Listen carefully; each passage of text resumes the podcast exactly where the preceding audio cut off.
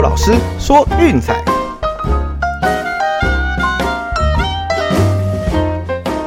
看球赛买运彩，老师教你前往拿白。大家好，我是骆老师，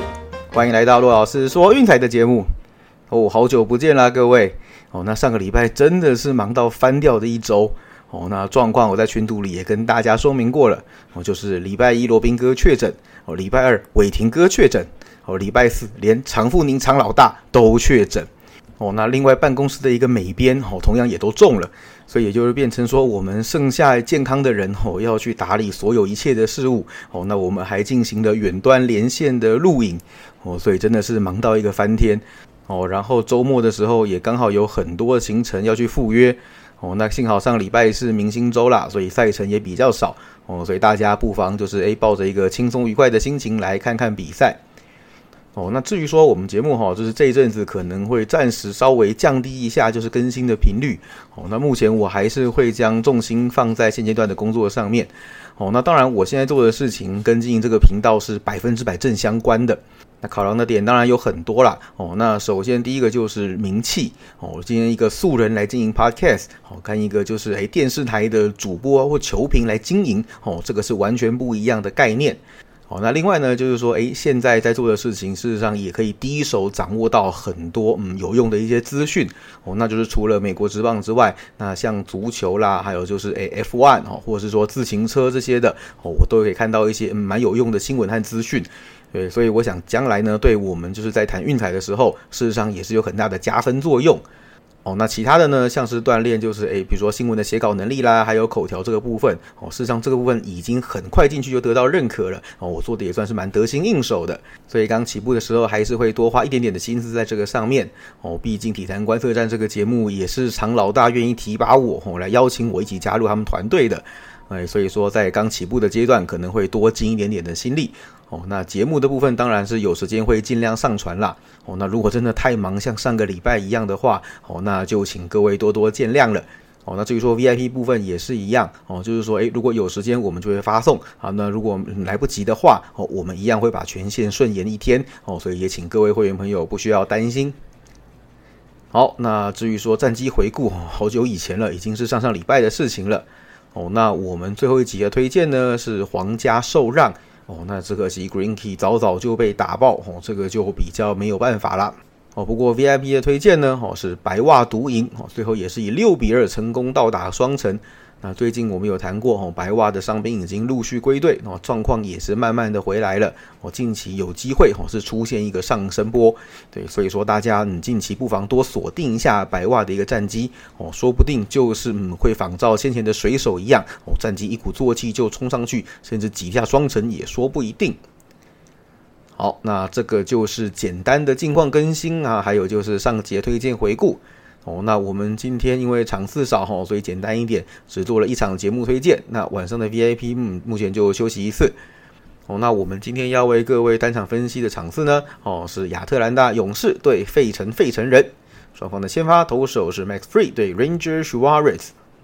哦，两人这一季的表现可以说是完全颠倒过来。哦，Frey 的刚开季的时候，那有点像在延长春训啦，啊，哦，还找不到手感。哦，那最近呢，哦，已经热开了，完全是进入一个、嗯、几乎是锐不可挡的状态。哦，可以看到最近的十一次先发，勇士赢了其中的十场比赛。哦，那最近的十二次先发也缴出了十场优质先发的内容。哦，这其中最可怕呢，哦，是只有一场比赛失分超过三，哦，而且也不过失掉四分而已。哦，而且这十二场比赛当中只被打两支全垒打。哦，所以说要从他手上，啊，不要说大量，但是取分都很困难了。哦，所以我想近期状况不是很好的费城人，哦，恐怕不会太好过啦。至于说对战的部分，哦，最近三季面对费城人，哦，球队战绩是四胜两败，自责分率仅仅只有 二点七三。哦，可见 Free 的面对费城人算是、嗯、越投越有心得。哦，那虽然说今年有一场比赛赢球啦，但是刚好进洞。哦，但是不争的事实就是整体来讲对战的成绩是相当相当的出色，而且不要忘记，哦，先前还有 Bryce Harper。哦，那现在在少了主炮的情况之下，哦，我想费城人要对 Free 的打出好成绩恐怕是难上加难。哦，那 Suarez 怎么说颠倒过来呢？呃、就是开机的时候趁着大家都还没有热开、哦、有一波、嗯、蜜月期、哦、投的还算不错、哦、那在那之后呢算是开始校正回归了、哦、最近九次的先发球队的战绩只有四胜五败、哦、就是、嗯、败多于胜这种状态、哦、那我们前面有提过嘛 Suarez 算是一个控球不是非常稳定的投手、哦、那个大好大坏太严重了啦哦，那你看这个九场的先发当中，只有两场是优质的内容哦。那基本上就是说，诶，如果甩到六的话，当然就很可能七局无失分这样子。那如果不是的呢？哦，那可能今天的先发哦就会投得很抖很抖哦。那经常会控球不稳啦、啊，制造一堆保送，让对手有大局的机会哦，会看得心惊胆跳的。哦，所以我想啦，现在面对状况这么好的勇士，而且对左投、哦、杀伤力非常非常强大的打线，哦，那 Suarez 恐怕不会太好过。哦，要知道今年他两次面对勇士，哦，通通是被打爆打过盘收场，哦，加起来是零胜两败，十一局的投球狂失九分，哦，这个是天文数字的一个概念。对，那当然在过去几年啊，大部分他都是以中继后援的身份、哦、去对上勇士，那实际上先发交手也只有三次、哦、就是从去年到现在、哦、那看起来勇士对他的掌握度是蛮高的、哦、所以我想这场比赛、哦、应该会让他有苦头吃啦、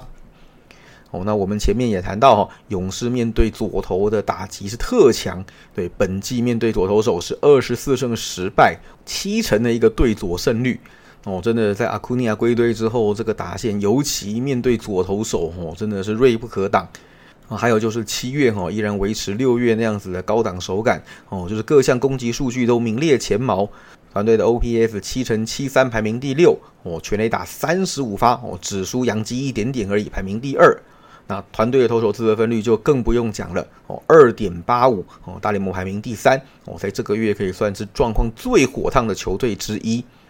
哦、那费城人的部分呢、哦、恐怕就不是这么乐观的、哦、近期是一波三胜七败、哦、从明星赛前开始就有一点点抖了，而且赢的球队是马林鱼、哦、最近这种境况真的是只能欺负马林鱼这种弱队啦、